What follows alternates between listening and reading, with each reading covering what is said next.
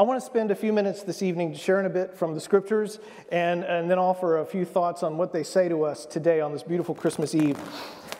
In the Gospel of Luke, uh, we're given one of the two accounts of Jesus' birth in the Bible. Matthew also uh, fills in some other details of the Christmas story, but it's Luke, Luke's account, who tells of one scene that has become so beloved by so many. In the middle of the night, Mary is having the baby tucked away in some corner of Bethlehem. There, uh, Mary's given birth to Jesus. She's laid him in the manger. Meanwhile, we see this happen. In verse 8, it says, And nearby there were shepherds living in the fields, keeping watch over their flock by night. And then an angel of the Lord stood before them, and the glory of the Lord shone around them, and they were terrified. But the angel said to them, Do not be afraid. For see, I am bringing you good news of great joy for all the people. To you is born this day in the city of David a Savior who is the Messiah, the Lord. So it's interesting, these guys witness an angel. Now, we can all imagine what we would do if we saw an angel. Like some of us would just be really excited, or some of us would just be dumbfounded. They were terrified. They were terrified, but the angel says, Don't have fear because this new thing has begun tonight, and this new thing is all about joy. Amen. Joy. And notice this relationship between joy and fear here.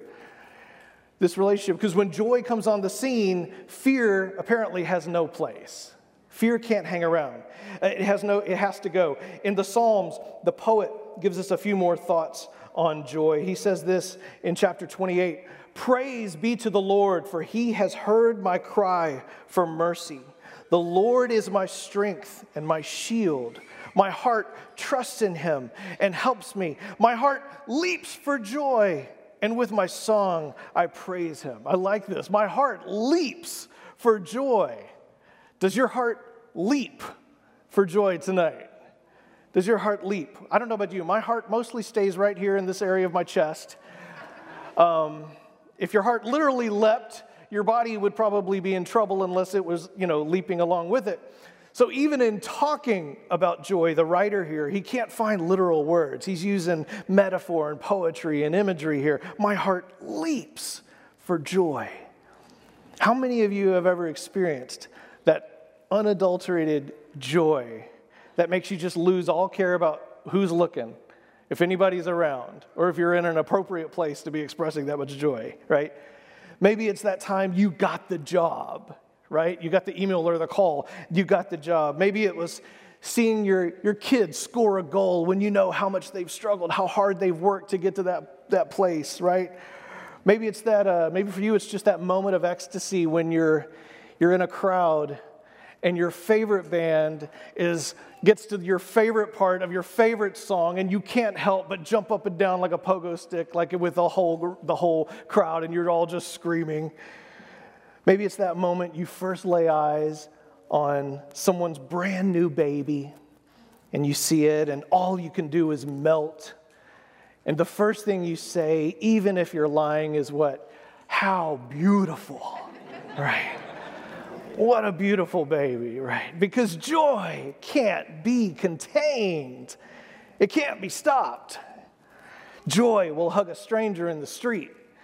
Joy will jump up and down in public. Joy will do a, a big fist bump in the library. Joy doesn't care. Joy is contagious, it defies language. Even the psalmist is at a loss. This one in, in chapter 30, he says, You turned my wailing into dancing. You removed my sackcloth and clothed me with joy, that my heart may sing your praises and not be silent.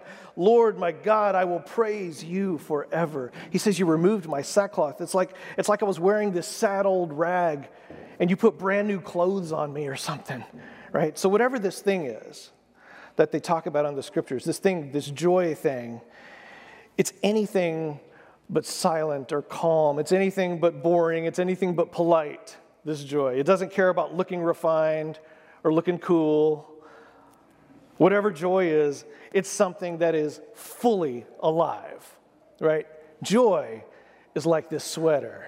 It does not care about looking cool, right? You can't hold it back. You can't stop it, right? It is what it is. It's the opposite. Joy is the opposite of being numb, it's the opposite of being cynical. Joy leaves no room for being afraid of, of what's going to happen next because where joy is, fear leaves. Now, I realize some people are going to be like, yeah, joy's nice and all, but you don't understand the kind of misery I'm going through right now. I mean, joy is great and all for people who, who aren't suffering, people who have it easy. But when you, you know, what about when you're really going through the mill, when you are going through suffering? You don't understand what I'm dealing with. Um, one Sunday, a, a, few weeks back, we told a story in our, in our sermon uh, of something that happened long ago, around the year 60 AD. Uh, there was this terrible famine that had struck the city of Jerusalem and the surrounding region, and the Christians there were suffering terribly. They were suffering from starvation as well as the intense persecution for serving Jesus. Meanwhile, all over the Roman Empire, Christianity was exploding. New churches were popping up here and there. Christians were being birthed eh, all over from one, from one end, the western end of Europe to the, to the Middle East, from Africa to Asia. Christianity was, was exploding, and all these brand new churches wanted to help the Jerusalem church. They thought of the Jerusalem church as the mother church, and they heard their, their great suffering, and they all wanted to help. And so Paul uh, they all wanted to send money. And so Paul, the apostle, was going around to the different churches and he was collecting money for them. But what had happened was there was this one, tucked away in this one faraway little region known as Macedonia. The Christians there were themselves so poor. They were so poor, they didn't have anything. So they had been left out of the whole campaign. And uh, nobody wanted to ask the Macedonians to give an offering because that would just be awkward, right? Uh, these guys didn't have anything to give, or so everyone thought. Turns out the Macedonians got wind of what was happening, and they sent word to the Apostle Paul that they not only wanted to contribute, they insisted on being allowed to give toward the suffering of their brothers and sisters in Jerusalem. And so Paul, he's just blown away. He can't believe just the spirit of generosity from these people who don't you know, see, apparently have anything. And he writes a letter to the other churches to let them know what the Macedonians are doing, this incredible spirit of theirs. And he says this, and now, brothers and sisters, he's talking to the Corinthian churches here. Brothers and sisters, we want you to know about the grace that God has given the Macedonian churches in the midst of a severe trial, their overflowing joy and extreme poverty welled up in rich generosity. So notice what's happening here. These folks here were, these guys were suffering horrific levels of persecution for following Christ. And their generosity and their joy are overflowing. They weren't waiting for circumstances to get better before they decided to be joyful. And they're not even like given some money, you know, because they have to, but they're going to be sad about it, you know. They're overflowing with joy in the midst of their suffering. And, and so I want to look at a few keys that we can, we can gather tonight. We can learn from some of these passages about this thing called joy. Number one, joy transcends circumstances. Joy transcends circumstances. Paul says, You guys are going through terrible suffering, friends, uh, but that did not in any way inhibit you from your joy. So joy transcends whatever it is you're going through at the moment. True joy, we're talking about true joy, the joy that's deeper than just a momentary pleasure. This is joy that is independent of the suffering you might be going through. And things around you might not be looking so good. The, the future might seem dark. Circumstances can be hard. And we're not, we're not discounting uh, or minimizing the hardship that some of you truly are going through. I know right now. And we need to encourage one another. It's one of the things we're called to do, to bear one another's burdens as a church. That's the church at its best when we do that. But I want you to know that even in your tough circumstances, there is a joy that can be fully alive. There's a joy that's not touched by things around you. You ever talk to somebody? I was talking to somebody recently, and they were just like, they were going through this thing that's unbelievably tough, and they're like, Yeah, I don't know. It's like, I, I I can't explain it, but I just have this calm. Somehow there's just this joy that's beneath, that's deeper and wider and more real than all the garbage that I'm going through. So, number one, joy transcends circumstances. The second thing we see in these passages is that joy is a gift. Joy is a gift. This is important. You are given joy. Joy is not something you earn, uh, it's not something you achieve if you prove yourself spiritual enough, if you prove yourself good enough. You don't achieve joy by trying extra hard to be happy uh, or by being in denial of your circumstances. Paul recognizes this. He says, You guys have received this gift of joy in the midst of severe suffering, in the midst of it. And that makes all the difference here. So, where does our joy come from? Over in the Psalms again, the writer says, Restore to me the joy of your salvation. That's what sustains me, right? What's the ultimate source of our joy? It's our salvation, what God has already done for us. What God has already done for us. What greater gift is there than our salvation? Joy transcends circumstances because it is a gift that comes really from being aware that joy is always at any moment. Because ultimately, what joy is, joy is our response to God's limitless gift to us, no matter what's going on. Joy is our response. So the angel told the shepherds, Hey, hey, hey, guys, don't be afraid. Fear not. Be joyful. Be joyful because tonight your Savior has just been born. You remember what Paul says to those joyful Macedonians? Where in the world did they come up with their joy? What does he say? Through the grace that God has given them.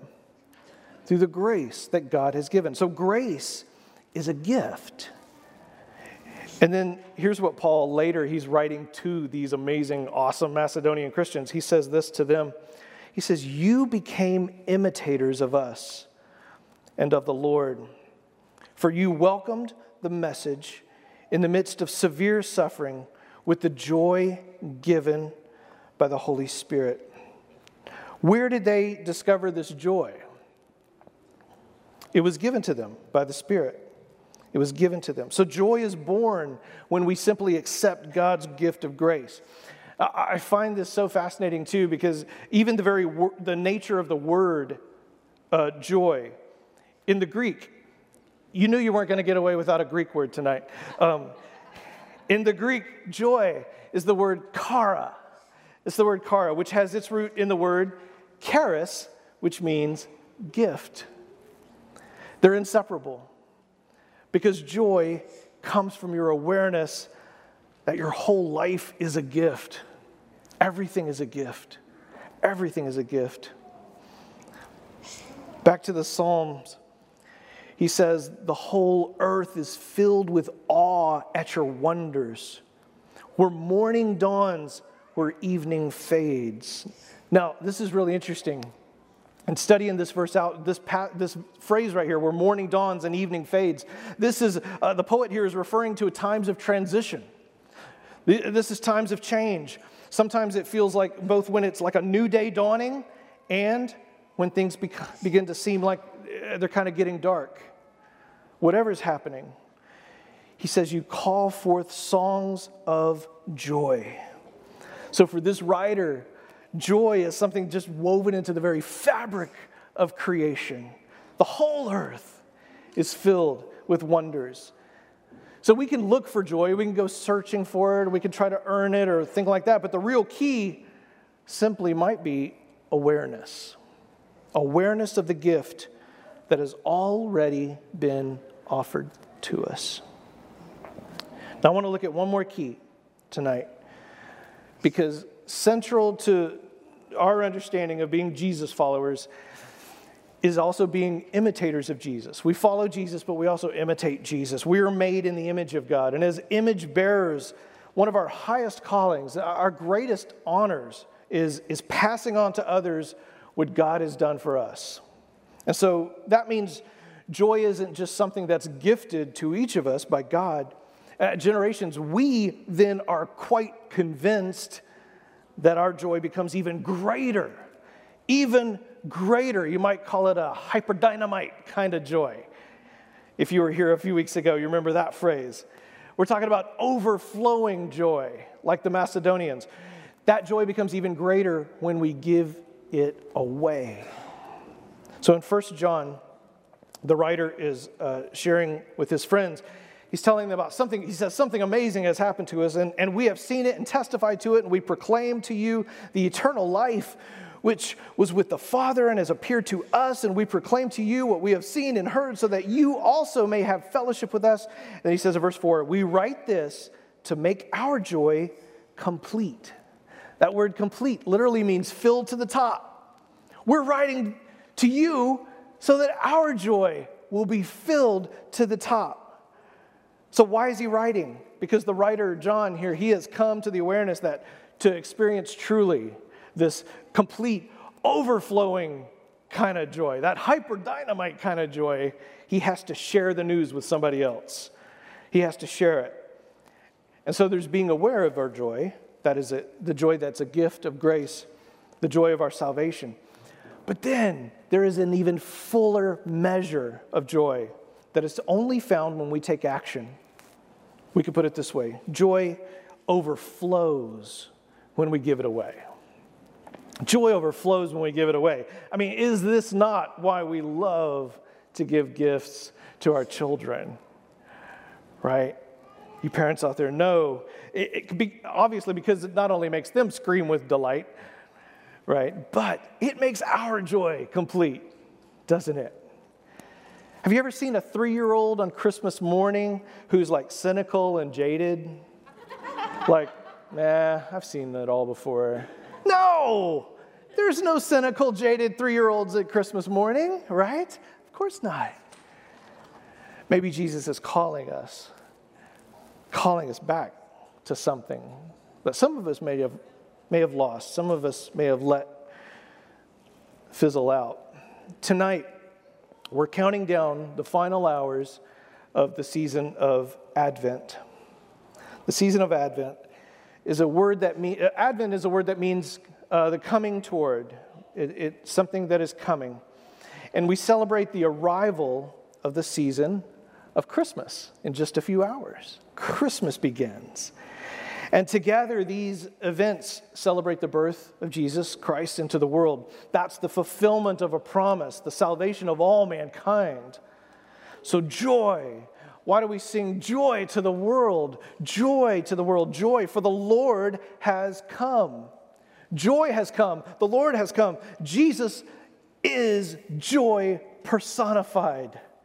Jesus is joy with flesh on it. The angels announced it to the shepherds. Joy has arrived on the scene, guys, and where joy is, fear has to leave. Because fear and joy cannot hold hands. Fear and joy can't share a bed. If fear's at the party and joy shows up, fear's got to head out the back door right? It can't stay. Fear, fear says, but what if this happens? Joy says, but look what has already happened. Look what's happened. Joy is capable of wonder and awe, even in the face of the unknown. Tonight, if you're somebody who maybe for you joy has left the building as of late, maybe the first step is to just choose to begin choosing to allow joy to return, to come home to your heart? Do you need to reclaim your joy? To say no to fear, to say no to cynicism? Are, are you done being jaded? Maybe it's time to be like a child again. Joy is rooted in our awareness of this limitless gift that has been given to us this very night. In just a few moments after we pray, uh, we're going to share in communion together. And uh, the choir can make their way back up here now. If you uh, grabbed the communion elements as you walked in here, you can be getting that ready. If you're watching us by live stream tonight, we would love for you to receive communion along with us. You can do it right there, wherever you are, wherever you are in the world. We just bow your head with me and pray. Dear God, as we, we cross over, Lord, from Advent, from that season of, of looking forward to your coming, as we cross over into that season of celebrating your birth, we examine our hearts tonight to ask ourselves if we've lost our joy. God, we want our hearts to leap. We want to be clothed in joy. We want our eyes to be opened wider to, than just to the circumstances that are immediately in front of us. We want to glimpse the grace that you've given us that transcends everything happening around us. The gift of salvation that you have freely offered us, Lord. And God, as we reflect tonight, as we listen to your Spirit speaking to our hearts, we receive your joy. We dare to receive joy. We understand that joy and fear are not friends, they don't hold hands. That when joy comes, that fear has to go. And so we choose joy over fear as our companion. Heavenly Father, as we prepare uh, now to take communion together, this Lord's Supper, we join in this holy act of faith that has been performed by millions and millions of our brothers and sisters down through the centuries. We join in this grand story you've allowed us to be a part of, the story you've been telling from the very beginning. And we say, Thank you. Thank you for the ultimate act of grace, the ultimate gift that is Jesus, the one who humbled himself to leave heaven and become a vulnerable baby and then to grow and to live among us and to die for our sins and to show us just how selfless your love really is, Lord. Tonight we eat this bread and we drink this cup in remembrance of Jesus, the sacrifice he paid for us. And we do this in full knowledge, Lord God, that we are your image bearers in the world, and this is a world that is desperate for your joy right now. We pray all of this in the strong, beautiful name of the resurrected Savior Jesus Christ. Amen. Amen. This bread represents the body of Christ that was broken for you. Let's take it now. The blood of Christ that was shed for you. Thank you, Lord. What can we say but thank you for reconciling us to you, Lord, and for allowing us to be part of a brand new family, the body of Christ. We thank you for that, Lord. In Jesus' name, amen. Amen. God is good. His grace is amazing. It is a limitless ocean. His mercy endures forever. It's new every single morning. He's so good. Hallelujah.